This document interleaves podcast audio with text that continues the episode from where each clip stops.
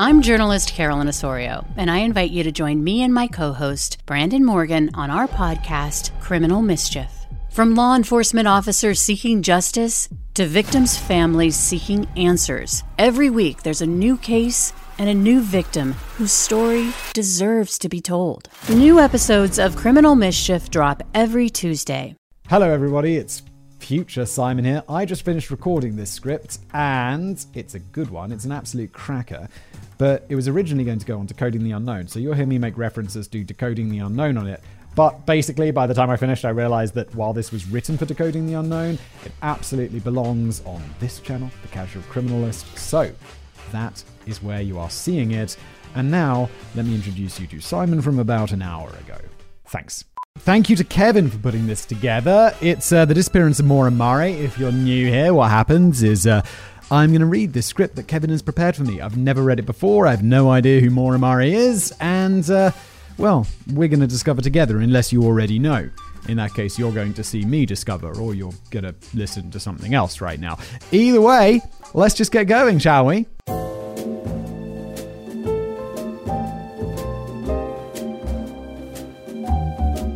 A lot of internet fads have come and gone over the years, from cursed chain letters passed via email to planking to the ice bucket challenge. There's no shortage of these internet phenomena to look back on.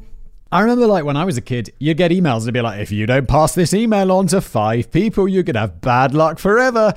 And and and child Simon Brown was like, oh my, I better pass that email on to five people I know. Otherwise, well, that's bad luck forever. Because children are dumb.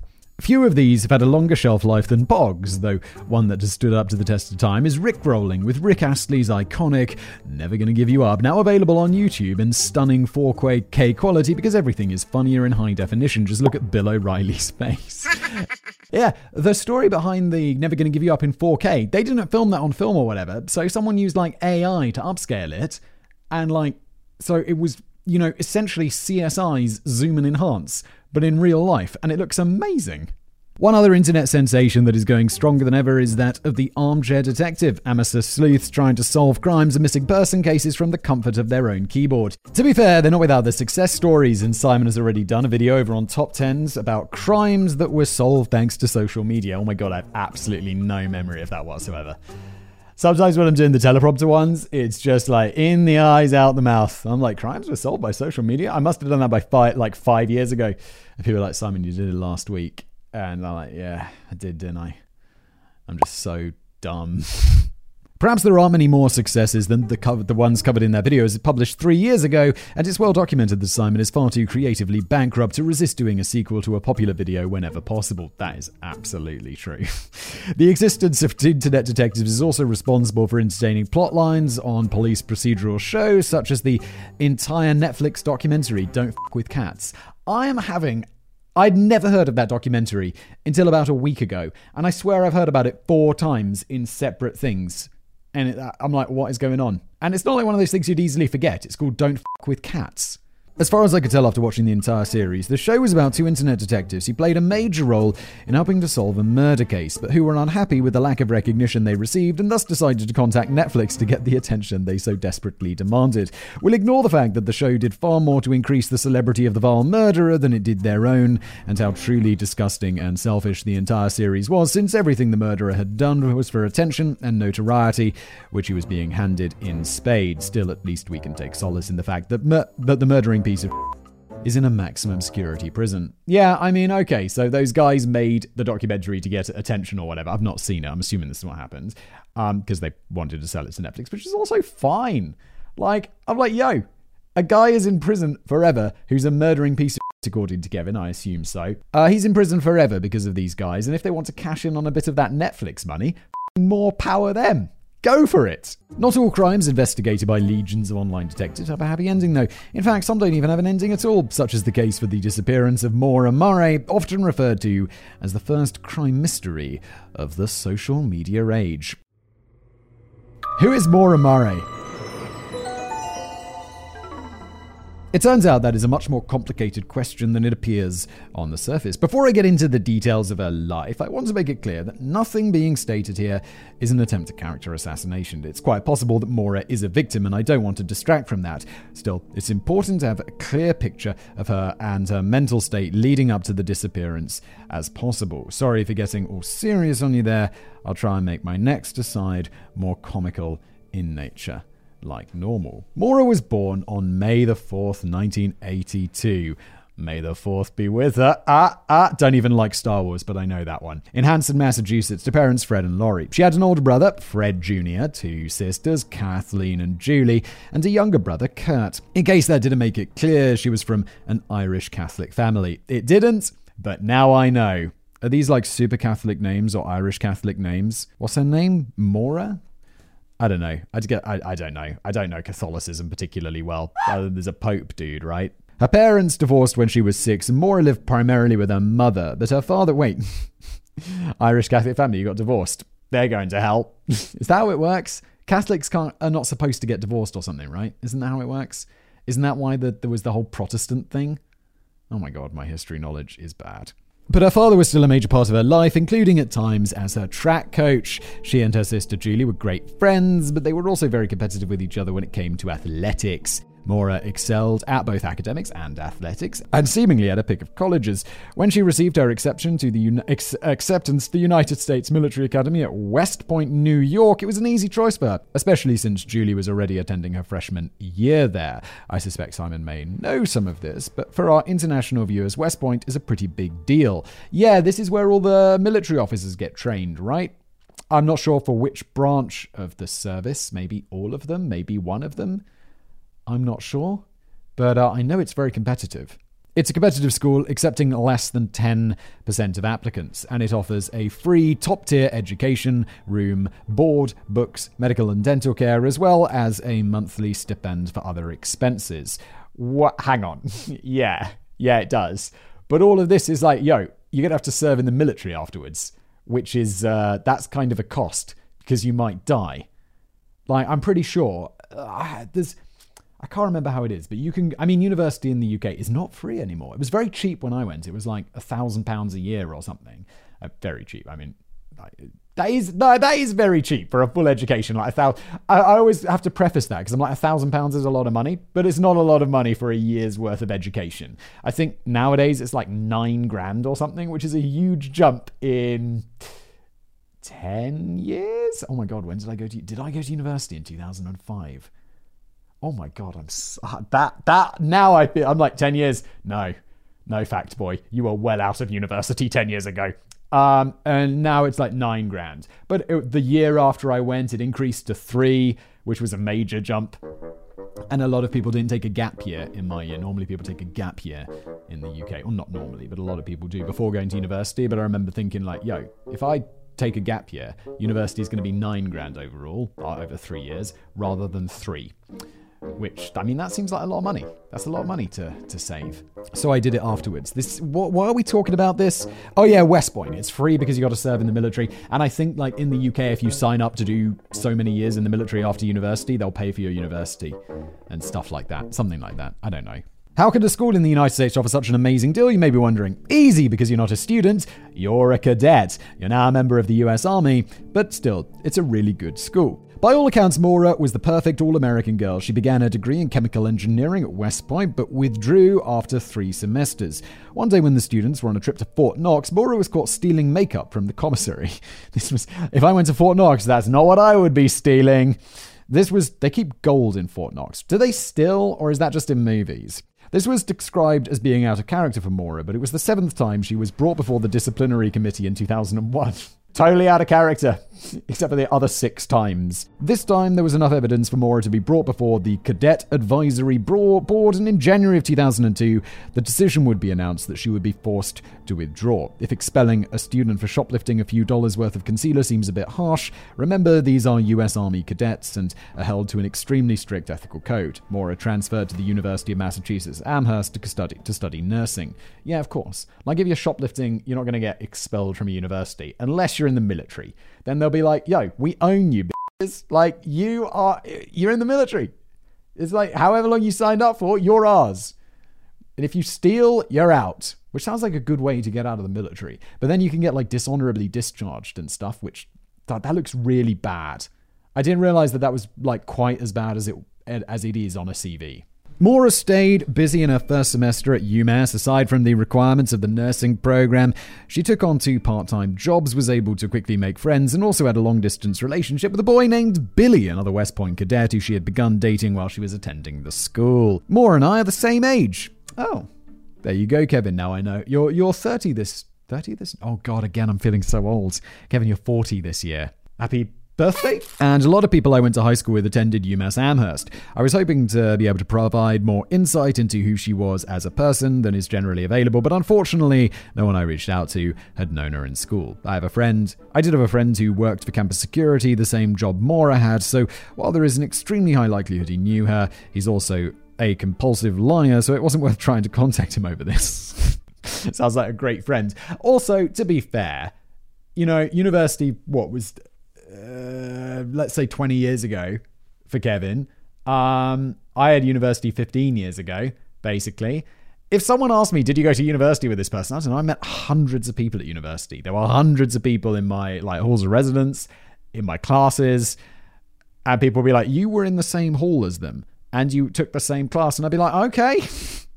Doesn't mean I remember them, does it? It was a long time ago and they obviously didn't make an impression. They probably don't remember me. They could be watching this video right now and be like, who's that? I went to university with that guy? Ah, I didn't even know. Once again, Maura appeared to be a dedicated, hardworking student, but it didn't take long for things to turn take a turn for the worst. In November of 2003, one of the residents of Maura's dorm noticed a number of unexplained charges on her credit card from local restaurants. Uh oh. How long can you get away with that for? Like, oh god, it could be a while. I don't. I know. I I know I should, and uh, I just don't know. You know, it's like check your bank statements, and it's like I just don't do that. I know I should. I just don't. And also, I don't know. Mostly, I just use this app like um for spending, and every time I spend money, it's like boo doo doo. So if someone was spending money, uh, and I was getting notifications that oh someone bought something at a restaurant, I'd be like, that's not me, is it? But back in the day, I definitely wouldn't know. It would take a lot. It would be like I'd go to the ATM and I wouldn't have any money, and I'd be like, "Oh God." I don't think that was all me. Or maybe it was. She contacted the police, who in turn contacted the restaurants. The next time an order was placed to Pinocchio's Pizza using the credit card, the police followed the delivery driver to Maura's door. Really? You're using a stolen credit card to get delivery food to your house? I thought you got into West Point. Are you dumb? After she signed the re- receipt, the police came in to arrest her. She eventually admitted having found the credit card number on a receipt in the bathroom and used it to buy food. That sounds absolutely insane today, but in 2003, this, technolo- this technically may have been possible. Federal legislation was passed in 2002 that limited the number of digits on a printed receipt to the last five of the credit card number, but businesses had until January of 2004 to comply. This was absolutely a thing in the UK, but it was I worked in a supermarket Every time you sold something, you'll be printed two receipts. One goes in the till and one goes to the customer. The one that goes to the customer has the digits starred out except for the last four. The one that goes in the till has all of their credit card information on. So if you just took out that whole thing of receipts, you would have that many people's credit card information, which seems insane today because boy is that insecure. And just one dodgy employee who doesn't understand that they're going to get caught could just walked away with all of those credit card numbers and bought tons of. I remember I, I only found out about this because um I can't remember what it was. Like for some reason we needed to someone bought something and then it didn't go through on the till. They'd already paid and then they'd left. And my boss was just like, well, just pull out the receipt and just punch in their credit card numbers again and charge them for it. And I'm like, wait, saying that now, that doesn't sound like it should be allowed.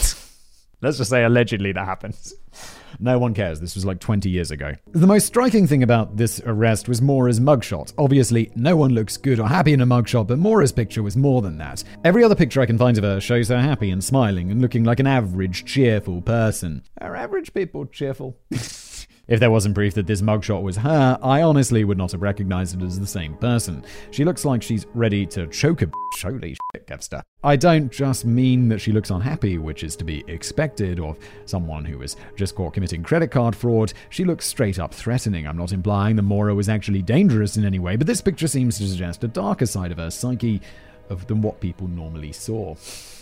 I'm kind of disappointed. Is the there's no picture. Kevin sometimes includes pictures for me, and then I could be looking at her scary ass face. You may be thinking that credit card fraud and identity theft are serious crimes, and you'd be right, but there's one thing you're not taking into account, and that's the fact that the perpetrator was an attractive white girl. Also, the total credit card charges were under $250. In December of 2003, Maura was ordered to pay back the stolen money and issued a continuance. I don't know what that is, and she was told that the charges would be dropped if she stayed out of trouble for three months. But would the girl who couldn't resist trying to shoplift from Fort Knox be able to deny her unsavory urges all the way until March. I recently discovered in another video I made that a suspended prison sentence, at least this was UK law, means that if you commit a crime um, during the suspension of that sentence, the, suspend- the sentence becomes active. So you could be like on a suspended sentence for like assault. So they're like, you go to jail for one year, suspended, so you don't actually have to go to jail. But if you like shoplift during that year, then you have to go to jail to serve the one year sentence. And I'm like, oh boy, is that uh, like normally I'm pretty incentivized not to commit crimes because, you know, you get punished for crimes. But if they were like, yo, you do one naughty thing and you go to prison for the previous crime that you basically got away with, I'll be like, I'm just going to stay home just in case I don't, in, just in case I accidentally commit crimes. I'm not going to drive in case I speed. I'm not going to do anything. I'm just going to stay at home and sit on my hands. Her final weekend. Maura was scheduled for a late night shift at the security desk in one of her dorms on Thursday, the 4th of May 2004, into Friday morning. Wait, I, I know, I know that she didn't get really punished for this crime of like stealing the credit card numbers, but should she? And she didn't. She can't. She shouldn't get expelled for it. But should she really be keeping a security job? That seems like a job she could have after being a criminal. It was an uneventful night, except for her taking a few personal calls on her cell phone, one from her older sister Kathleen and one from her boyfriend Billy. At 12:40 a.m. Friday morning, Maura received a phone call that was traced back to a campus phone. Around 1 a.m., Maura's co-workers saw her sobbing uncontrollably. They called the supervisor, and by the time Maura stopped crying, she was just staring blankly, completely unresponsive. When asked what was wrong, all she could do was point at her phone and say, my sister. Her supervisor offered to keep her company, but Maura said she would be fine and just wanted to be alone, and that her roommate was home anyway. She didn't have a roommate. The contents of the phone call with Kathleen were not known until October of 2017? So that's a long time. 2004 to do that as a 4, 5, 6. That's 13 years. Okay. Did Snowden leak this? Uh, when she finally gave a public explanation, Kathleen had been in a rehab facility for alcohol and drug abuse and had been discharged that day. Her fiance, uh, Kathleen's fiance, the sister, was a piece of shit, allegedly, in my opinion, who was not supportive of her sobriety and stopped at a liquor store on the drive home from rehab. Holy shit. Yeah, agreed. That is a massive piece of shit move. Yo, if your husband, wife, friend that you live with, etc., wants to give up drinking and is struggling with it to the extent that they need to get help in rehab.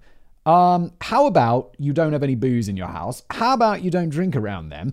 And if you want to go out drinking, go out drinking with your mates. That's fine. Not saying you don't have to drink anymore, but how about you don't do it in front of the vulnerable person? Is that too much to ask? About the difference between and then and then stopping at the liquor store on the way home from rehab? You shitting me? That's insane. Kathleen told Maura that she relapsed on alcohol and pills. Billy never said what his phone call to Maura was about, but the call was only seven minutes long. To this day, nobody knows who made the phone call from the campus phone or what it was about, but there's some truly dark speculation about that night that we'll get to later. So it was someone telling her that her sister had died. Did she overdose on this? Did we say that? She'd relapse. No, she'd just relapse. We don't know if she died.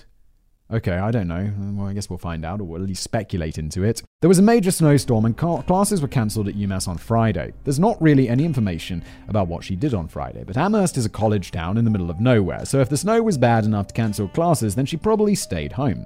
Saturday morning, Maura's father, Fred, picked her up to go car shopping. Maura's eight year old Saturn was in rough shape and always breaking down, and she needed to be able to drive to get to her clinical work for nursing school. It wasn't unusual for her father to come spend at least one weekend a month visiting her at college. I guess old habits die hard for divorced fathers. Maura hadn't mentioned that her father was coming or that she was going car shopping to anybody. That's not unusual by itself because it may have been a surprise for her. Afterwards, that would be an awesome surprise. We're going to buy you a car. I'd be like, holy shit, really? Sweet. Afterwards, they picked up Maura's friend from the track team, Kate, and went out to dinner. Neither of them mentioned anything about car shopping in front of her. Now, that is unusual. I can't imagine being a 21 year old with a beat up car that always breaks down, being surprised with a t- trip to a dealership for a new car, and not immediately telling my friends when I saw them. Yeah. Uh, uh, how long could you possibly be, keep silence about that? You'd be like, it's a very exciting purchase, especially as like a young person. I mean, even now I get excited about getting a new car. And I'm like, ooh, what features does it have? If I was like 20, I'd be like, oh my god, let's go for a road trip immediately. Let's do something fun. After dinner, Fred drove them to a liquor store to buy alcohol for a party Maura's friend Sarah was hosting. Fred sounds like a legend of a dad. Not only is he buying you a car, then taking you and your friend out for dinner, he's also like, you guys want to have some booze for that party later? You'd be like, yes, dad? Are you kidding? Like, yes? And he's like, I'll buy that for you. Legend. The strange thing about this is that he initially told the police that he waited in the car, but he later changed the story saying he told them inside the store to hurry up. It's confusing and seems like a stupid thing to possibly lie or omit details about, but it was not Fred's dumbest decision. I don't know. If I, I guess these kids, his daughter's like 20, right? Or something like that. So she's in America, so she can't buy booze until she's 21. So I'll be like, no, no, no, I definitely didn't buy booze for my kids. it seems like a reasonable reason to lie. After, although if my kid was missing or whatever, I'd be like, it, do what you want. Just here's all the information. After they bought the alcohol, he drove back to the motel where he was staying and let Maura and Kate borrow his brand new Toyota Corolla to drive to the party, but he insisted she return the car later that night. Okay, I don't know if I'd do that. I'd be like, here's a bottle of booze, and here's my brand new car. Drive safely, bring it back once you're faced. don't let, don't be out all night with it. Don't get, just drink drive it home. Okay, go on from the party that they just went to stock up on booze for. Yes. okay, Kevin, exactly the same thing I think. Against Kate's wishes, an intoxicated Maura left the party at about 2:30 a.m. to return the car to her father as promised, but not before driving straight through a T intersection, colliding head-on with a guardrail and causing almost $10,000 worth of damage to the car, totaling it. The response, the dad's like, "Look, we're not going to car shopping anymore. I've changed my mind. I, I, okay, I take what I said back about Fred. Like, he's a legend. He does these nice things. But it's like, yo, yo, yo, Fred, how about being a little bit more responsible? Mm, mm. I know it's cool. I know tr- he's probably he's divorced. He's trying to be the cool parents. But uh, we took things too far, Fredo, didn't we? The responding police officer filled out an accident report, but there is no documentation of any field sobriety tests being conducted. It's unclear whether the officer was extremely busy, extremely lazy, extremely incompetent, or if Maura was able to somehow persuade him. Oh my. She got back into her father's motel and stayed in his room the rest of the morning, calling her boyfriend from Fred's cell phone at 4:49 a.m. Billy said that she'd called about wrecking her father's car and that he told her to calm down and get some rest. As for the party itself, the details are a bit hard to pin down. Initially, both Kate and Sarah said that they did not remember who was at the party, what happened, who Maura talked to, or if she left with anyone. It was as if they had completely blacked out. Oh my god. Okay, yeah, I mean, I've, I've been fairly drunk in my time and it's been to parties and like, oh, were you at that party? They're like, yes, you were at the bar. Yeah, I think so. But then I didn't get in my car and drive anywhere.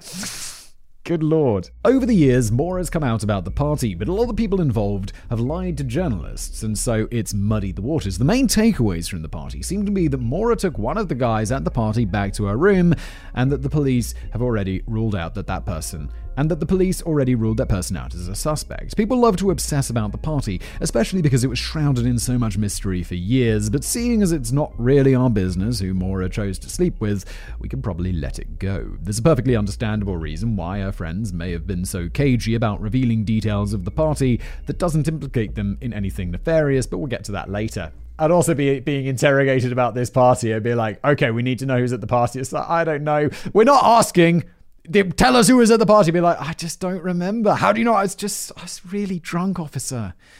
I'm sorry. I just don't remember. I don't remember it at all. Late Sunday morning, Fred finally learned about the damage to his car, his brand new car. Turns out he was pretty chill about it. Remember, car buyers, gap insurance is your friend. Wait, what's gap insurance? He rented a car so he could drive back to Connecticut for work the following day. Oh my god, Fred. I mean, I get you you want to be the cool parents, but holy sh! I want to be a cool parent. But if my kids wrecked my car, I'd be you're not having a car for at least a year. And uh, you need to not drink and drive. I don't know what I would do. I'm just thinking this through for the first time now. But there would be consequences. At 11:30 that night, he called Maura to remind her to obtain accident forms from the RMV. It's like the DMV, but we have a different name because we're Massachusetts. Oh, okay. Department of Motor Vehicles. I know that one. What do we call it in the UK? Oh my god. I don't know what it's called here in Czech. I don't know what it's called in the UK. DVLA. Department of Vehicle something agency. I don't know. And they agree to fill out the forms together the next night over the phone. it's like, does insurance cover the car if you're fucked up? Like if I drive my car and crash it, I don't. I feel like, and I fail a, a sobriety test. I feel like the insurance company are going to be like, mate, you. We're not paying for that. You got drunk and drove your car. I don't think insurance would pay for that, would it? Although this is America, people drink drive all the time, which blows my mind. The disappearance.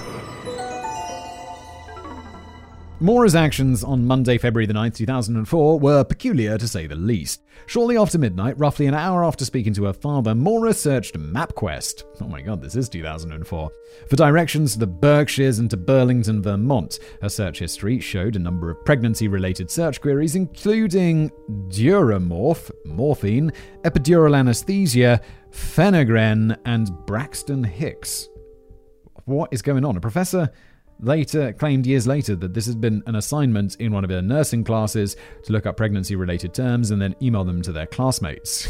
okay, it would be convenient and make sense, but there's no evidence on her computer of these emails that we know of, and there were two other specific items in the list that make me question this. The first was BRCA1 gene, short for breast cancer gene 1.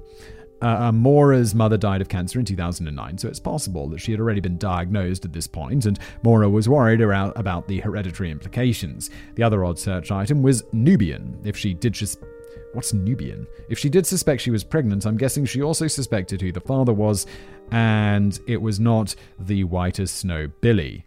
I don't know, Nubian? Should I know what that means? St- the state police also said that Maura had done a number of searches regarding the effects of excess drinking on unborn fetuses. Okay, look.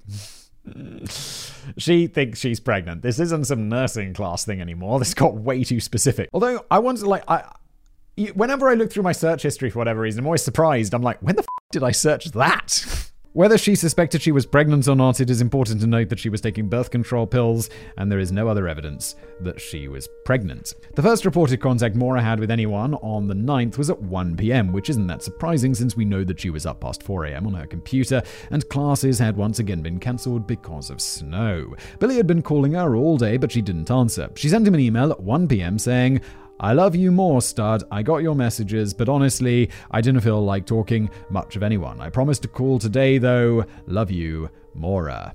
F- to beers when you really need them to know you care. Tell them with an email. She made De Beers make diamonds. Although I don't know, like diamonds are just I don't know. I, I, diamonds are such a con.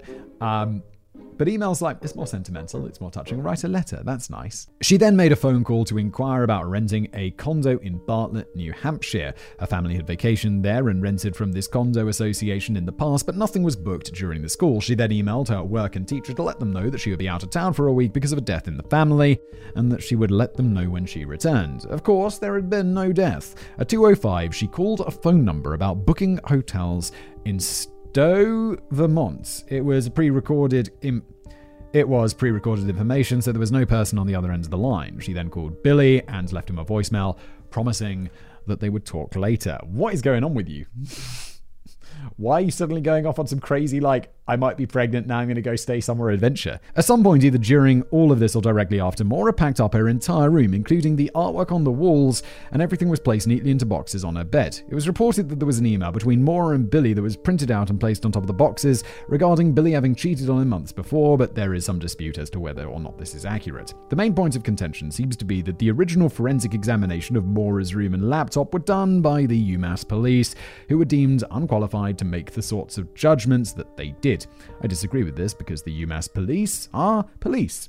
Police know how to do this sort of stuff. It's fairly basic. This isn't like campus security that's all or mostly students. The campus police are sworn police officers with jurisdiction on the school campus and some surrounding areas. They may have been too quick in asserting that Maura was pregnant, especially given that she was a nursing student, but I think they're more than qualified to tell me what AP's paper says. Yeah, they'd log it into evidence. There'd be a paper trail of this. We can't question it reasonably. At approximately 3:30, Maura drove off campus in her Saturn with toiletries, textbooks, some clothes, and her birth control pills. She's probably like, "Oh man, I could be driving a new car right now if I hadn't got totally shit-faced and crashed my dad's car." Disappointed. At 3:40, she withdrew $280 from an ATM, and the camera from the ATM showed she was alone and does not appear to be panicked or stressed. Oh my god, that's a lot of money. I can't. Def- as a student, I'm like, that would be I don't know, not most of the money I have in my bank account, but a large chunk of it. She went to a nearby liquor store and spent about $40 on Irish cream, Kahlua, vodka, and boxed wine. It's uncertain where she was running to or where she what she was running from, but one thing was for damn certain. She intended to be wasted for as much as it's possible. sounds like she's having a party of some kind, but she hasn't invited anybody. At some point, she picked up the accident report forms from the RMV that she promised to do on the phone that night with her father. Somewhere between 4 pm and 5 pm, she started her drive north. Her final intended destination, if she had settled on one, remains a mystery. At 4:37, she checked her voicemail, and that was the last recorded use of her cell phone. In Woodsville, New Hampshire, a bit after 7 pm, resident heard a loud thump outside. She looked out the window and saw a car up against a snowbank along Route 112. The car was facing backwards. If you had another car accident in like three days, come on. At 7:27 p.m., she called the sheriff's department to report the accident. The roads were still really bad from the recent snowstorms, and the road that she'd been driving on was particularly treacherous with numerous sharp turns. At some point, she seemed to have lost control of the car, slid off the road, and collided with a tree. You're never going to drive again. I've never had a major car accident, touch wood, and I'm not superstitious. I don't know why I do that if I'm going to have a car accident, I'm going to have it. Uh, I've had a few bumps and scrapes, but nothing major. If I had one in like two, this one accident, two accidents in like three days or two days, I'd be like, let's not drive for a little while and let's maybe take some extra lessons. When the car finally stopped moving, it was facing the wrong direction on the road. The windshield was cracked and both airbags were, were deployed, but overall the impact doesn't seem like it was that bad. As someone who spun out on black ice and sat there helplessly while my car did a complete 360 before colliding headfirst into a tree, I can say that the damage to my much larger car was far worse than the damage to her sedan.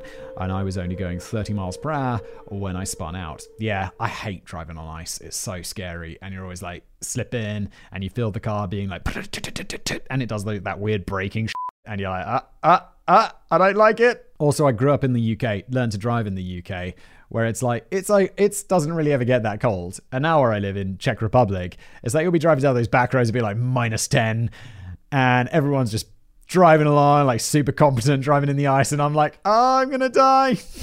Another local resident, Butch Atwood, was driving a school bus home when he came upon the accident at about 7.30. He asked Maura if she wanted uh, him to phone for help, but she asked him not to and said that she had already called AAA. One police report also used the term pleaded rather than asked in regards to Butch's account. He knew that she was lying because this was a remote, mountainous area in early 2004, so of course there was no cell phone reception. Indeed, AAA had no record of any such a call. He called the sheriff's department when he got home at 7:43 to record the accident, though he could no longer see Maura or the car from his house. Butch later expressed a lack of surprise that she didn't accept his help because he was an unshaven, six foot tall, 300 pound stranger rolling up on this girl in a school bus.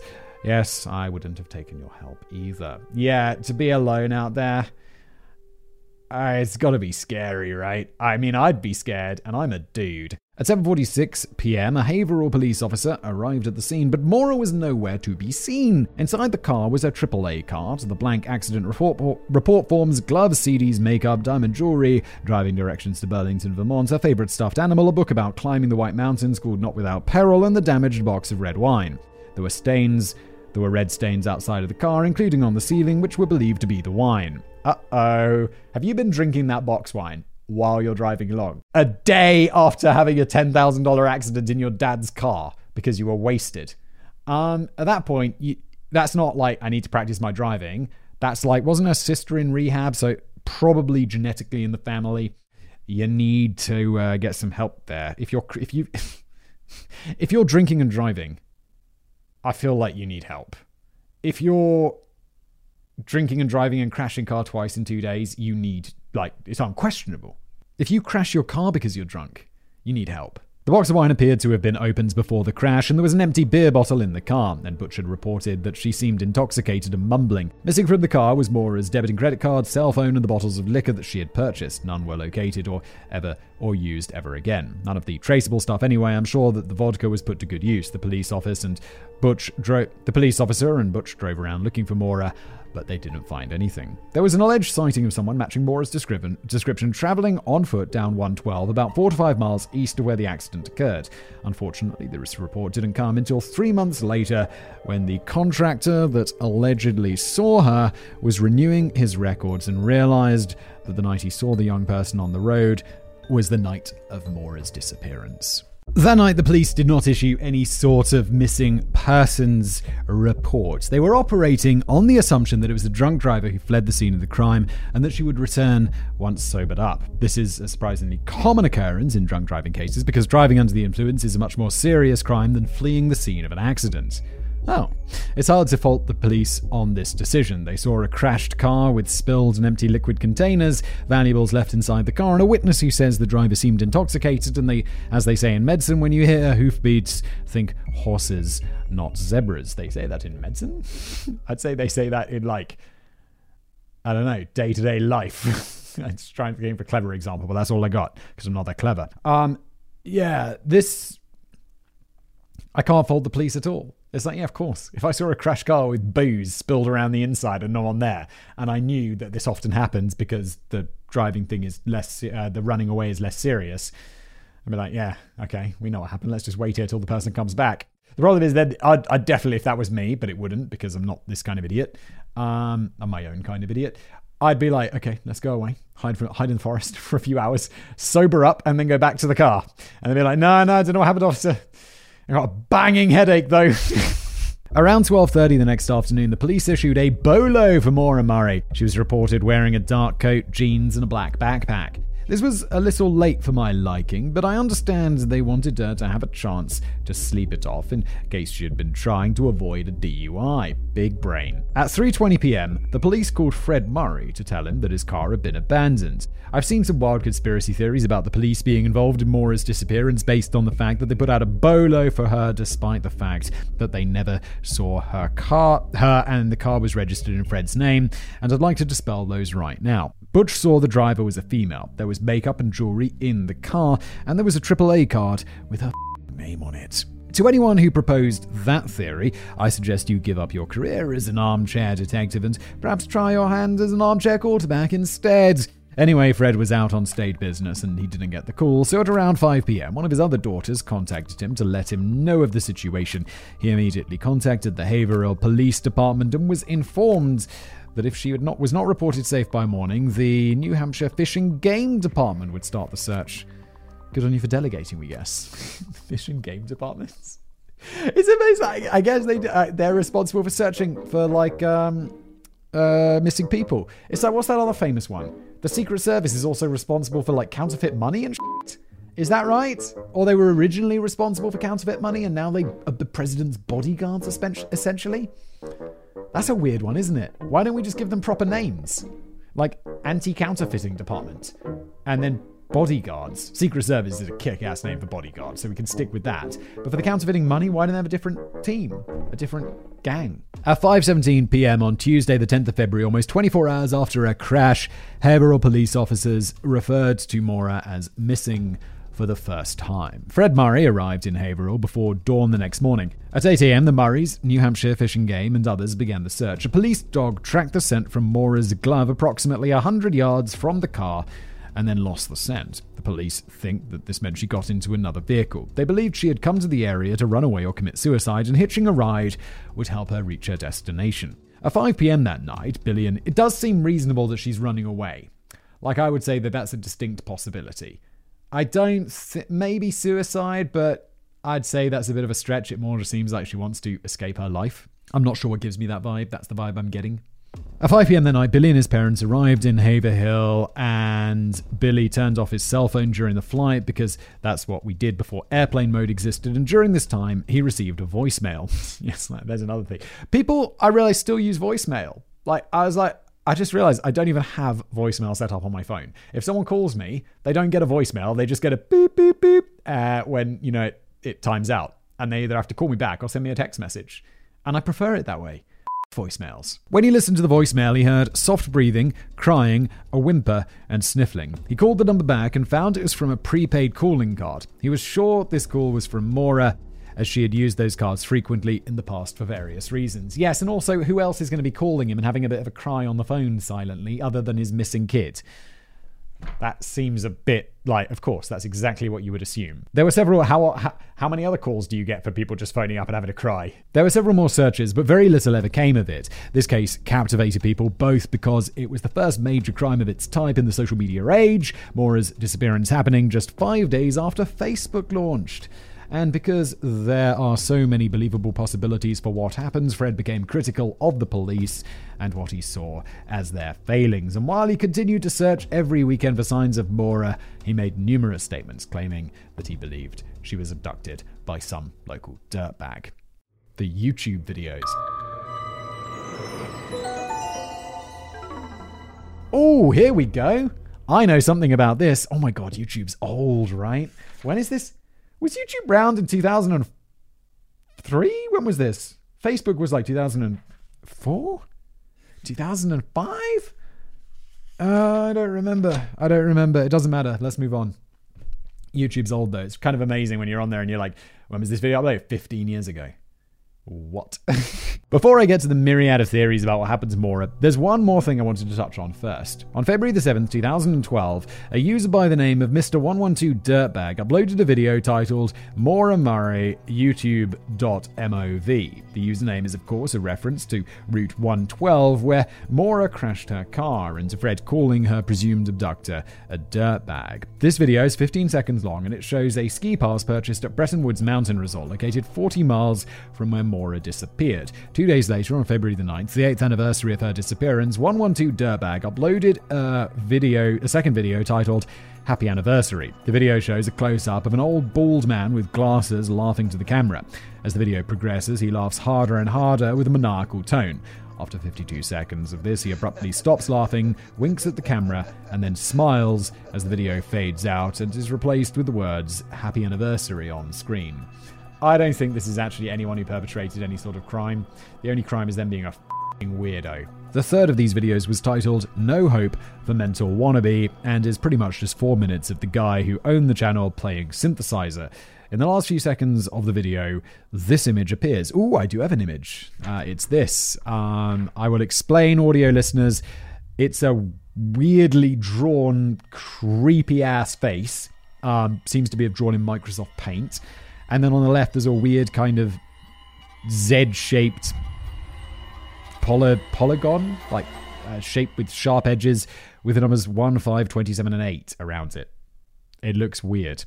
The right eye momentarily winks and then the video ends. The image is intended to correspond with the map, with this map of the Bretton Woods Resort. And then below that, we have the map that looks like one of those uh, skiing maps you get, you know, where they have the different routes on the ski mountains. If you rotate the red polygon slightly, the numbers line up with the numbers on the resort map. Sort of.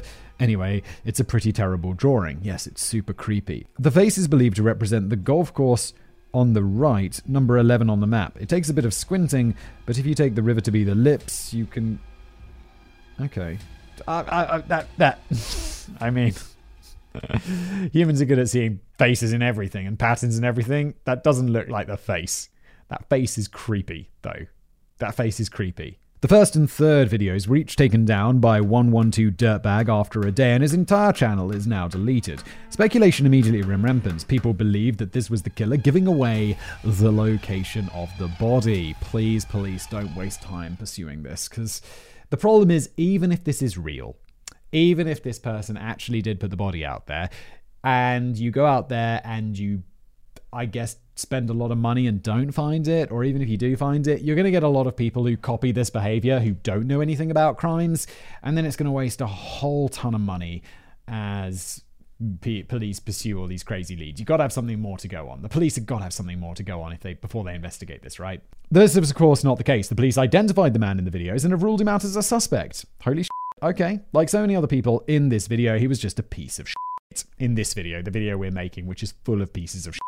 I'm not even going to write down his name because he's either some sick bastard looking for attention or some absolute lunatic looking for attention based on his other online activity. It definitely seems like the latter. This was all just a hoax meant to taunt the family and give himself attention because, well, reasons. It did create a spike in attention of Maura's case, which is potentially a good thing, as it's still in an open, still an open investigation. So it's good to keep the public's keeping the public's mind in case anyone somehow sees or finds anything. It's just not the way to do it. Still, given the impact it had at the time, I thought it was worth mentioning. Plus, it's a creep, pretty creepy video. The longer mysteries go unsolved, the more false leads and hoaxes are bound to turn up. I wonder how the police found who the uploader of the video was. Oh, because he showed his face laughing at the camera maniacally. So they managed to trace him somehow.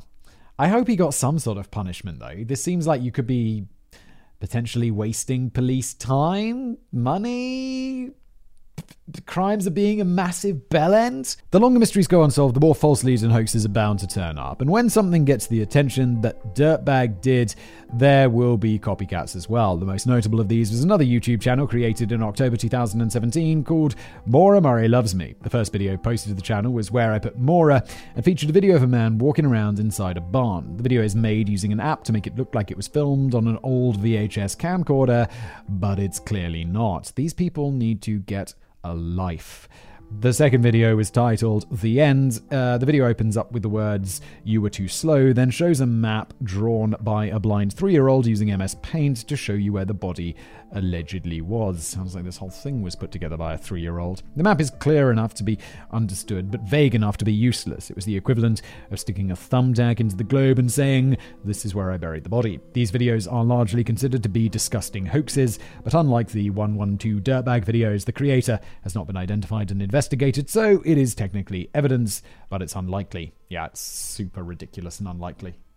Don't spend any money on it. Don't spend any thoughts on it. This is not the answer. I mean, not you spending money on the police. Unless it'd be, bit, why, why would you be? Why would you bring that up, Simon? Why would people listening be spending money on this? what are you talking about? Hey, it's Kaley Cuoco for Priceline. Ready to go to your happy place for a happy price? Well, why didn't you say so? Just download the Priceline app right now and save up to sixty percent on hotels. So whether it's Cousin Kevin's kazoo concert in Kansas City, go Kevin, or Becky's bachelorette bash in Bermuda, you never have to miss a trip ever again. So download the Priceline app today. Your savings are waiting. Go to your happy place for a happy price. Go to your happy price, Priceline. The theories.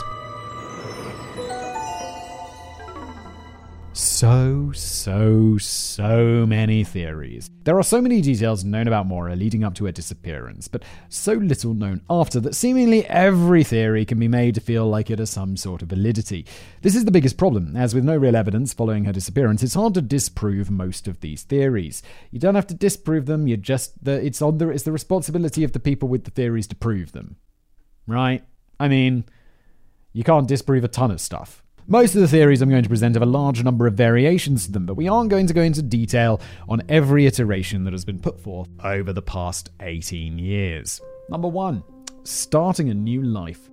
The first theory is that Maura was running away to start a new life. Some people propose the alleged pregnancy angle as a, a, precipitating factor, but there's nothing substantive to lead to the belief that she was or even thought that she was pregnant. Considering she bought her, brought her birth control pills with her for the trip, it seems highly unlikely. Still, she may have just been trying to start over. As we discussed, Maura had been engaging in increasingly risky and impulsive behavior.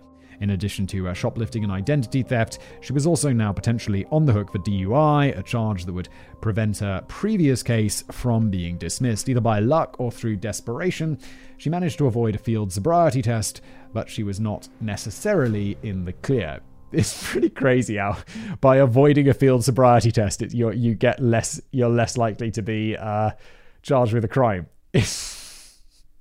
It's literally sending the message if you have an accident, run away. Boom. Go, go, go. I'm super drunk. There was also other impulsive behavior. She had reportedly been involved in a relationship with the assistant coach of the track team and was rumored to have slept with several other members of the track team, as well as potentially others like the guy at the party the Friday before she disappeared. As I said back then, who she sleeps with is really none of our concern, except that it was believed to be out of character for her. This led to many this led many to believe that she might have been experiencing early symptoms of developing bipolar disorder and that manic episodes were causing her risky behaviors. If true, it was never diagnosed, but she was at the right age for onset to occur. People in extended manic episodes have reported the desire to just give up and walk away from everything as well. While there is definitely evidence to support the theory she was suffering from mental illness, we are not licensed professionals who are qualified to make that determination. And if we were, we would understand that it is unethical for us to diagnose without the inability to talk to her. She may have showed symptoms of a burgeoning bipolar disorder, but that's about as much as we can say. Yeah, I mean, of course, we can't make a diagnosis, but it does seem if that was something that's. I worry there's always that. Is it out of character according to her family, or is it out of character according to her friend group? Because, I don't know, there are certain things you don't tell your family, you know? like, uh. Sex. Sex. Sex and violence. Sex. Sex! Uh, yeah. And so maybe it was more in character than they thought. I don't know. But also the the bipolar disorder does sound entirely reasonable. There's also the matter of Billy. While it's none of our business who Maura chooses to sleep with as a bo- boyfriend, Billy would absolutely think it was his business. Fair enough. I hate to keep going back to this, well, but it turns out Billy is also also a giant piece of shit, allegedly. He was reportedly very controlling and would call Maura constantly to check up on her. I mean, uh, if he's her boyfriend, is it controlling to be like, uh, pl- uh, I'd rather you didn't sleep with other dudes? Um, and it sounds like he actually had a reason to be concerned because she was? Is that? I don't know. If she didn't answer her phone, he would call whatever friends she had said she was going with to make sure she wasn't lying. Okay, that's already not cool, my dude. That's not cool. Already, he's not a cool guy. Kevin and I, same page, but things have only gotten worse. Here are some of the alleged highlights about Billy. A few months after Maura's disappearance, Billy was heading to a hotel with a girl he picked up at a party. At a red light, he allegedly reached over, grabbed her by the neck, and said, I'm going to kill you like I killed Maura. Holy shit, dude, what are you up to? In 2011, Billy was fired from his job for allegedly sexually assaulting a woman in the office on St. Patrick's Day. In Val- on Valentine's Day of 2018, Billy had to call 911 because his mistress received a contusion to her head. Billy killed her. Right now, I'm like, oh my god, Billy killed her. He said he killed her. He has a history of violence. I'd make a joke about spending Valentine's Day with his mistress, but I'm guessing his wife was happy not to spend it with him. In 2019, Billy's mistress won a civil protection order after he began stalking her, in which he was ordered to pay for her security system and attend 22 domestic violence classes. The felony sexual assault case from 2011 is finally to begin proceedings. Well, by the time this episode drops, they will have probably begun. All of these things are so far allegations. Only the one civil suit has gone to trial. Other women have come forward about Billy as well, though I believe all were past the statute of limitations. Okay, there we go. The common themes in these reports, however, is that he liked to have his victims pretend to be Maura, and whether they played along or not, he enjoyed choking them, calling them Maura, and calling them names like and and always ending the encounters with the sentence, This never happened. Billy, you psycho. I would like to reiterate these are allegations, and he has not yet been convicted as a sexual criminal. Not yet, and he might not be. Uh, because my editorial opinion is not meant to be taken as assertion of fact, I would also like to reiterate that Billy is indeed a giant piece of in Kevin's opinion. And look, let me chime in in this. In my opinion, does rather seem to be, doesn't he? In my opinion, as an individual, this is nothing based on fact. I don't know him. But he does seem like a bell, doesn't he?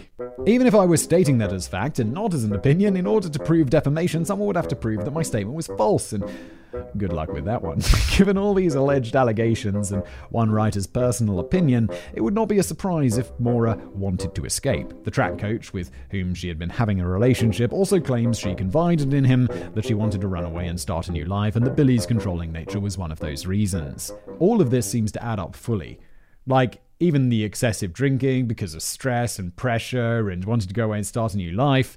I'm like, this seems to be what happens, and then obviously at some point something goes terribly wrong. That all speaks to her motivation, but the theory is that she succeeded. Some versions of, oh yeah, of course it could go totally right. But I don't think she's competent enough for it to go totally right, and for her to never be discovered. Because disappearing has got to be really hard. Like I've seen Breaking Bad, it costs loads of. Although he was really wanted by the police, not for like a DUI but for being a massive criminal. Um, but I still think it's really hard to disappear, isn't it? Especially in today's world, you need like ID and some versions of this theory state that she did it alone, and others claims that she claim that she was aided by her father. This was helped early on by a number of reported sightings of Maura in Vermont and Canada, though I believe most, if not all, of these sightings have been discredited. Suggestions as to how she escaped, especially how she managed to disappear completely in such a short window of time before the cops arrived, and despite two neighbors looking out of their windows, vary wildly. Which brings us to the next theory: the tandem driver. This theory purports that there was someone driving with her to her destination in a separate vehicle. Either they were lagging behind and drove up on the accident, or they were in the lead and doubled back after seeing that she was no longer behind them. This theory has several variations as well. It was a friend helping her escape to a new life, it was someone she was going on a romantic getaway with, or it was multiple other people and they were all going to get drunk and party for a few days. No matter what the variation, they all had one thing in common. There's not really any evidence to suggest this. Aside from the awkward situation of taking two cars for some reason, it isn't great at explaining how she disappeared sight unseen. I don't know. Taking two cars kind of makes sense though. Like, every t- every time I went to like go or go to like a party or go to a place, like I mean, not now, I'm a family man and stuff. It's like obviously just go with my family. But like back in the day, if I was going to a party or something, I was like, no, I want to drive because I want to be able to leave when I want. I don't want to have to rely on a friend for a lift home who's like still drunk the next day and it's like, oh, I don't, I can't drive just yet. I can't drive. I, I don't feel good. I'm drunk. And then it's like you don't end up leaving. Like this was such a bane. It's such a pain in the ass. It's like four o'clock in the afternoon on a Sunday, and you're like, "Yo, can we go home now?" Whereas I'd always be like, "No, I got my own car. I'm not going to get super faced and I'm going to drive home nice and early so I can enjoy my Sunday. That's why people take two cars. That's why I would take my own car. Whoever was driving with her had to have been far enough away that they did not arrive at the crash for several minutes after the bus driver had already rolled up on Maura and left, but was not so far away that the cops got there first. Considering Maura had printed out two different sets of map MapQuest again, this was 2004. Directions indicating that at least she did not know how to get where she was going. It would stand to reason that she would either follow the other car or the other car would follow her and her directions. Oh my god, I just realized. I remember printing out, I don't think it was MapQuest, but Google early Google Maps and you'd print out directions and they'd have like the different steps. And I'd remember having these on my passenger seat and be like, okay, go here, go here. I mean, I get that people used to read maps in the past, but that was I never had map reading. And then TomTom came along. I don't know if you had TomToms in America. They were like these devices that you stick on your windshield. Like before we all did like on our phone. Or like Garmin. Garmin's another one. I feel like that's maybe more American. Like I never hear TomTom mentioned in movies, but Garmin. And then they came along and they were like a hundred pounds or something. I was like, I'm not buying that. But I'd borrow my parents at every opportunity.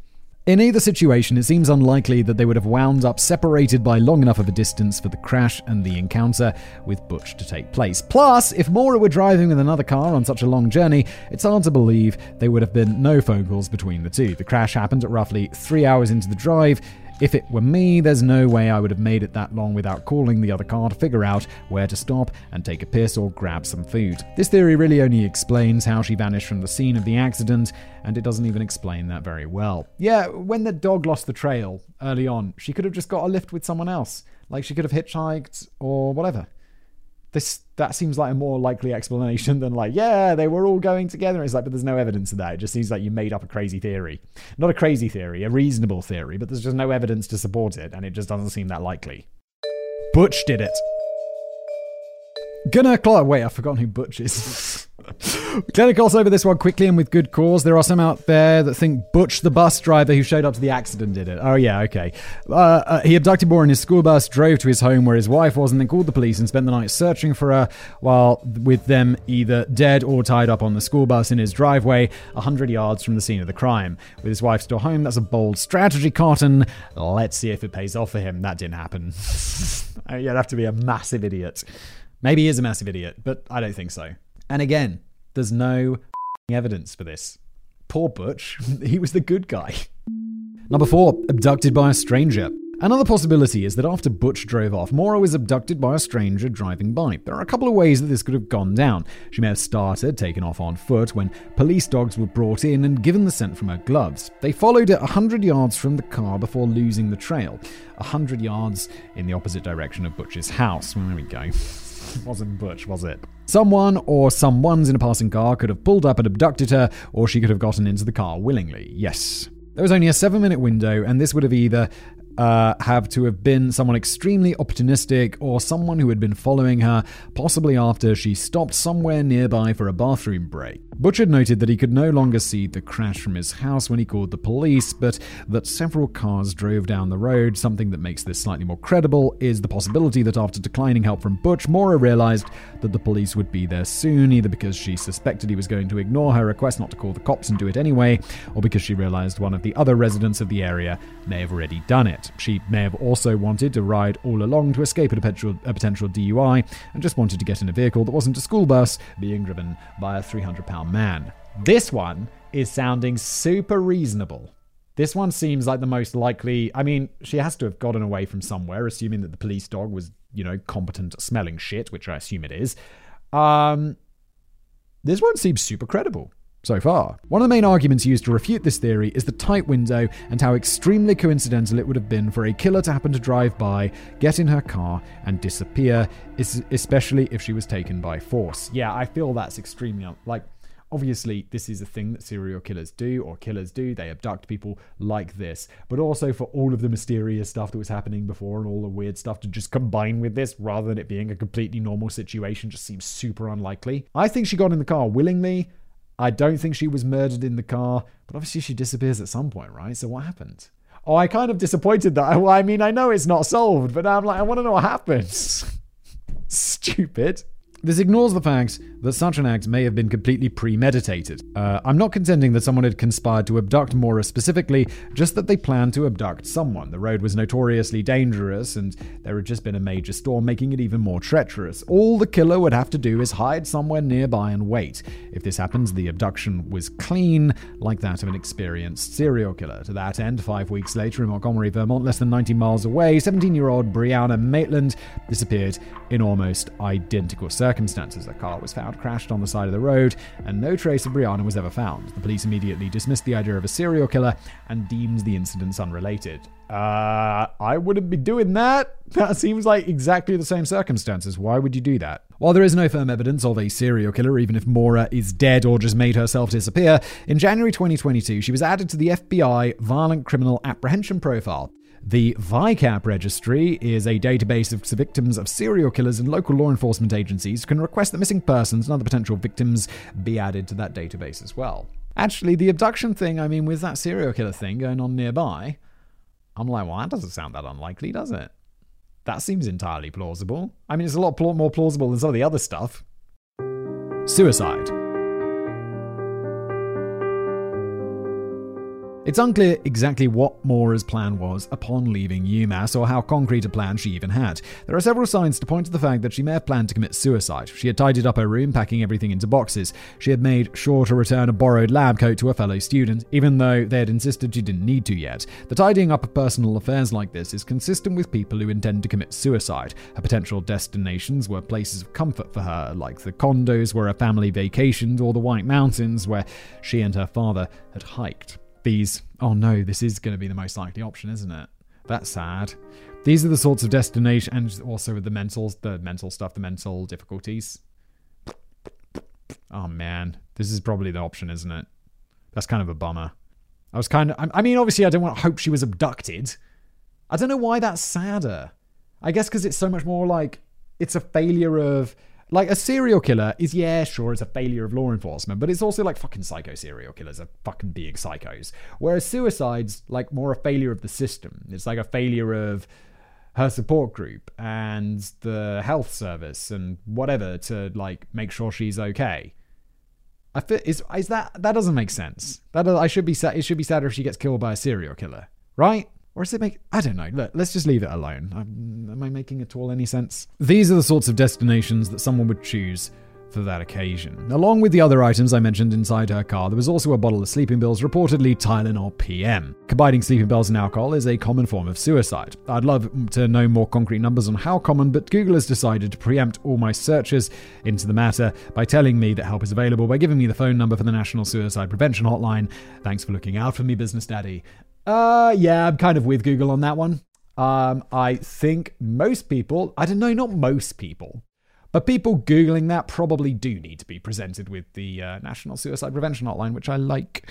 While there is a case to be made for this argument, and at the very beginning Fred Murray reportedly considered it a possibility, there's also evidence that it either that either it wasn't more as planned or that she had not yet decided. Among the personal effects she brought with her were her birth control pills, which indicates long-term planning, uh, or habitual behavior. Uh, she also picked up the accident report forms to fill out for her father, though she may have intended to fill those out and mail them. While there may have been questions about her mental state, it's important to note that taking off like this wasn't completely unprecedented. Her friend said that one day in high school, she decided just to hop on the train to Boston instead of going to school, just for the hell of it. Oh my god, I wish I had the balls to have done that. Like, I love Ferris Bueller's Day Off. That is such a brilliant movie, and I'm always like, God damn. I was just always, I'm just a, I'm just a coward. I'm like, I would, I never did that. I don't think I ever, I don't think I ever intentionally bunked off school, which is what we call it in the UK when you, uh, playing truant. I don't think I was ever truant from school. And I kind of regret it. I know I'd have got into trouble, but and they'd always be like, "Well, that's going to go on your record." The record, all of that kind of shit is just something you realize when you're an adult doesn't matter at all. Like nothing what you do as a child really matters. I mean, I guess it does sometimes. Like but only when you're a bit older. It's not like skipping school is going to fuck up your career.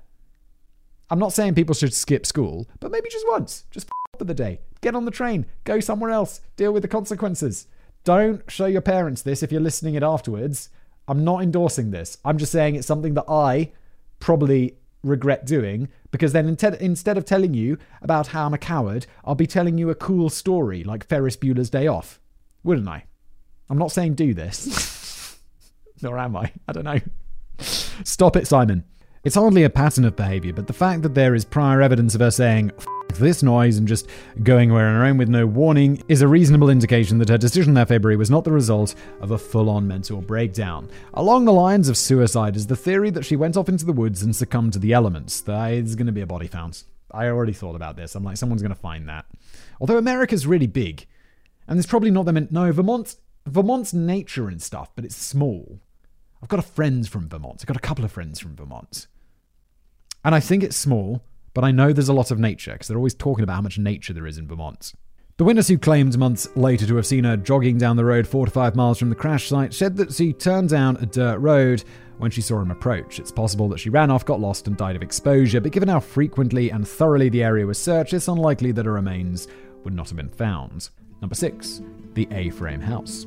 On a personal note, I really hate the name of this theory. It's called the A-frame house because the roof ha- the house has an angled roof resembling the letter A. Know what other building has this style of roof? Every single house in the entirety of New England and most of America. If our houses had flat roofs, they'd all bend, leak, and even collapse under the weight of the heavy snow accumulation. Rant over. I feel like flat roofs are not very common. But, right? Like, because it's like, well, there's going to be snow and on them. That's not good. Although then you can have a roof deck, which is cool. That's pretty cool. I uh, my uh, I have a little holiday house, and the uh, entire roof, not the entire roof, but most of it's flat. So why is there never a snow problem up there? I'm just thinking about that now. It snows heavily where it is, but it's never an issue, and I don't know why. Fascinating. It's probably just built really strong. I guess that's how they do it. But uh, it's really nice to sit up there because it's just this big open deck. It's cool. Fascinating story, Simon. On to the theory itself. The particular house was about half a mile from the crash site and was the home of Claude Moulton, aged 38, and his girlfriend of four years, age 18. In 2004, Fred Murray received a knife in the mail from Claude's brother Larry. okay.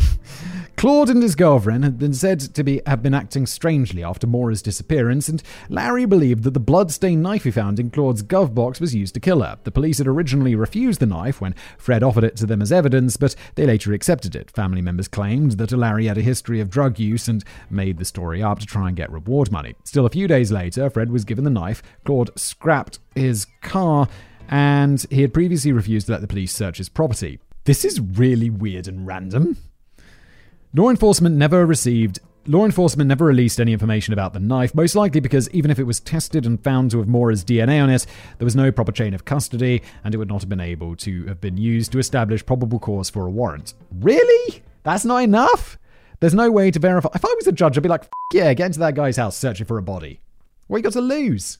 There was no way to verify the knife was found in the glove box, and even if it was, there's no way to know what happened between then and it being received by the police. If Larry's story is true, then it's more than a little disappointing the police could not act, but not as disappointing as it would have been to find a treasure trove of evidence that would have been thrown out of court for an illegal search and seizure. So do it legally. Go get it, find that body. With such a high profile case, I can't fault the police for wanting to play this one by the book to avoid losing a conviction on a technicality. Then again, even if the evidence couldn't be used in court, there's no justice like angry mob justice.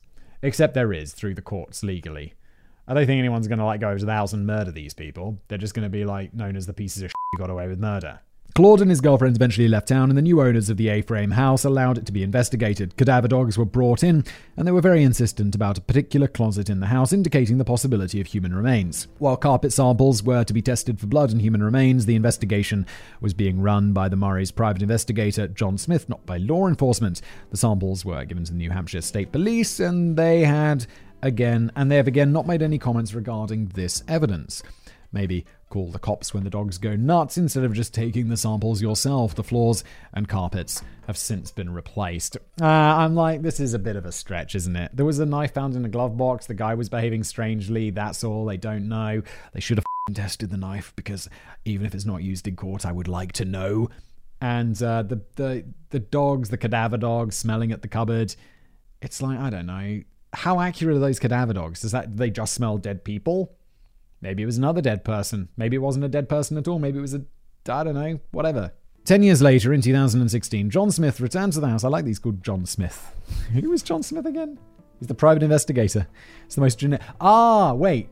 John Smith is like, uh, why is it, is it John Smith or is it Joe Bloggs? Like we have our in the UK, we have our own equivalent of John Doe. And I can't remember if it's, I think it's Joe Bloggs actually, but John Smith is also a super generic name. The house was now, uh, they returned to the host uh, with the host of a podcast dedicated to Murray. That's kind of fun. I mean, morbid, but I, I feel like such a lame podcast. I I just sit in my house, sit in my office, record some videos. I don't go outside even. The house was now abandoned, so they went upstairs to the closet again and took wood chips to be tested. This time, they were tested privately rather than being handed over to the police. The wood chips from the closet tested positive for human blood. There were two sets of DNA, one male and one unid- unidentifiable, which means that it cannot be ruled out that it's Maura's blood. Unfortunately, barring significant advances in technology, that is as far as we can be. De- that is as much as can be determined from the degraded samples. Throughout the course of researching and writing this, I did not have any agenda or theory that I wanted to put forward. My goal is always to state the facts. Still, if we're on the same page that this is a very clear frontrunner for most likely theory, be sure to get into the comments and let me know. Oh, dude, I don't know if I'm on the same page with you about this. I don't know if I'm on the same page, Kevin. I think. Oh, but then where did she go? Okay, here's what I think is the most likely theory. And it's a sad theory. They're all sad theories because she's probably dead. Um, is she had the car crash? She wanted to run away. She started heading up the road. A car comes past. She puts out her thumb. She gets in the car. She hitchhikes to the nearest town where she commits suicide and in a place where her body won't necessarily be found. I don't know, jumping into a river, something like this. That's my theory. That's my front runner. I think the de- the blood and stuff, it's like, I don't know. Although who has blood stains? That's like really intense. Like, of course, like people cut themselves and stuff, but then it's not like the stain stays there in the cupboard forever. And why would it be in a cupboard? Something suspicious happened there. I don't know if it's my front runner though. Petrit Vasi On Friday, February 6, 2004, at approximately 2:15 a.m., UMass student Petrit Vasi was struck by a car a few minutes off campus in a hit and run. He was in a coma for a month. This was the same night that Maura had her 1 a.m. breakdown. There is already a solid foundation for why she may have wanted to get away, but there are some who believe that Maura was the one who struck Vasi. Maura's shift that night was from 8 pm to 2 am. It's expected that for a six hour shift, she would get some sort of break. By Massachusetts state law, she would be offered a 30 minute meal break. She can waive that right, but if they did not offer any other breaks, then it is unlikely she would. With the snowstorm coming that night, she could have planned to use her break to run to the store and grab some food or liquor to stock up for the impending snow day from classes. If she took her break at midnight, a very logical time to take one in an 8 a.m. to 2 a.m. shift. Nah, I'd take it earlier. Would I? I don't know. I always would want to wait and then take my break as late as possible. But then there are other times you're like, yeah, but then but then it doesn't really break it up very much, does it? I'd want to do it close to the middle, maybe slightly after the middle. Because if you take it at 12, this is not interesting at all. I'm just going to stop talking about taking breaks at work. It's not interesting. I'm sorry. While the parking lot her car would have been in was a 14 minute walk away, Maura was a track athlete up against a ticking clock. Running or jogging to her car could have been easily, could have done it in half that time. She had a phone call with Billy that began at 12.07 a.m. and lasted for seven minutes. The area where Vasi was hit was approximately a six minute drive from her parking lot. If either, sh- if either the drive took her slightly longer or she was on the phone with Billy for a minute before getting into the car, getting the car into drive, that could put her in the area, distracted on the phone at the time of the hit and run. At that point, she would have ditched her plans to pick up whatever victuals. Victuals? I don't know that word. I guess supplies. She had intended drive back to uh, drive back to a closer parking lot right next to her work and either cut her break short or take five minutes or so to settle herself before going back inside. At 12:40 a.m., Maura received a phone call from an unknown caller on a campus phone. This could have been anything from a casual "Hey, did you happen downtown?" to uh, from someone who informed her that the accident was much more severe than she realized to someone who witnessed the incident and intended to blackmail her. This entire account of events is absolutely plausible, and it gives a much better explanation for why she was sobbing, followed by a catatonic state, than it resulting from the conversation with her sister over two hours earlier this seems legit, doesn't it? But again, there's no evidence. There's no really strong evidence. It's just like super circumstantial. But that feels like that's the sort of reaction you'd have to that, that phone call, right? Vasi has absolutely no recollection. Oh, he survived. I don't know why I assume he died. That's great. Oh, he's in a coma for a month, of course. you read this like two minutes ago, Whistle. He had no idea who hit him, and he had never met Maura prior. Not that this would have been targeted or anything, just a careless accident from driving while on the phone. Oh my god. Maura, uh, you crashed two cars because you're drunk in two days and also hit and run? Holy shit. But it sounds like he's a bit sick of being asked about it. If she was somehow involved, we'll never know. The only other person who would possibly know is Billy, and given what we know about him, I would not consider him a credible source of information. One of the major driving forces pushing this theory forward is the belief that Fred helped his daughter run away. It's possible explanation for why neither of them mentioned shopping for a car in front of Kate at dinner. I can't imagine a father that would go to the lengths it would take to help his daughter start a new life and then lie about it very publicly, including multiple national television appearances, would be the same father then that seemingly encouraged her to drive the car home drunk the day after she had had such a traumatic experience that she needed to run away from. Ultimately, while I include this section because the potential connection to Vasi has been receiving increased attention, so I feel obliged to, I think it's ultimately immaterial. Maura already had a desire to run away and start a new life, and not without cause. This would absolutely have added an increased sense of urgency, but there's no way to know that February 9th would have been the day wouldn't have been the day that she ran away whether this happened or not. Wrap up. This is an ongoing investigation with a lot of attention focused on it, so much of the information in this is a bit of a moving target. People's stories have changed, new developments have come out, and details included in this script may have changed between the time of writing and the time that you're watching or listening to it. What I can say is this Maura Murray eh, was a talented but troubled girl who decided to pack her things and get away. Maybe for a week, maybe forever. Her true intentions and the details of what happened may never be known. It is my opinion that after crashing her car while drunk, an offence she couldn't risk due to her present legal situation, she likely declined the help of a kindly but off putting stranger and instead chose to accept a ride from a younger couple with whom she felt more safe. Unfortunately for her, looks can be deceiving, whether by negligence, incompetence, or much more likely by a strict adherence to evidentiary rules, important leads were seemingly never followed up on, and the potential evidence was destroyed or became unusable. Maybe I'm wrong. If an infamous bank robber can escape capture for 50 years, spending most of that time living five minutes away from me, who's to say that Maura too couldn't have escaped and found a peaceful life somewhere as well? I think it's super unlikely, Kevin, sadly. Sadly, although I don't think she was murdered, I think she uh, probably committed suicide. Um, yeah, interesting. Kevin's on a different page from me. Let me know. I wish we could do like polls in the comments. I'd be super interested where people come down on this one. Uh, also, I uh, you already know this, but I've made the decision to publish this on Casual Criminalist because this is clearly a Casual Criminalist script. So, right now I'm going to say goodbye to you, and then I'm going to record a new intro to this video, which you've already seen. Isn't video weird? Thank you for watching. Rate, review, subscribe, like, all of that stuff, and I'll see you next time.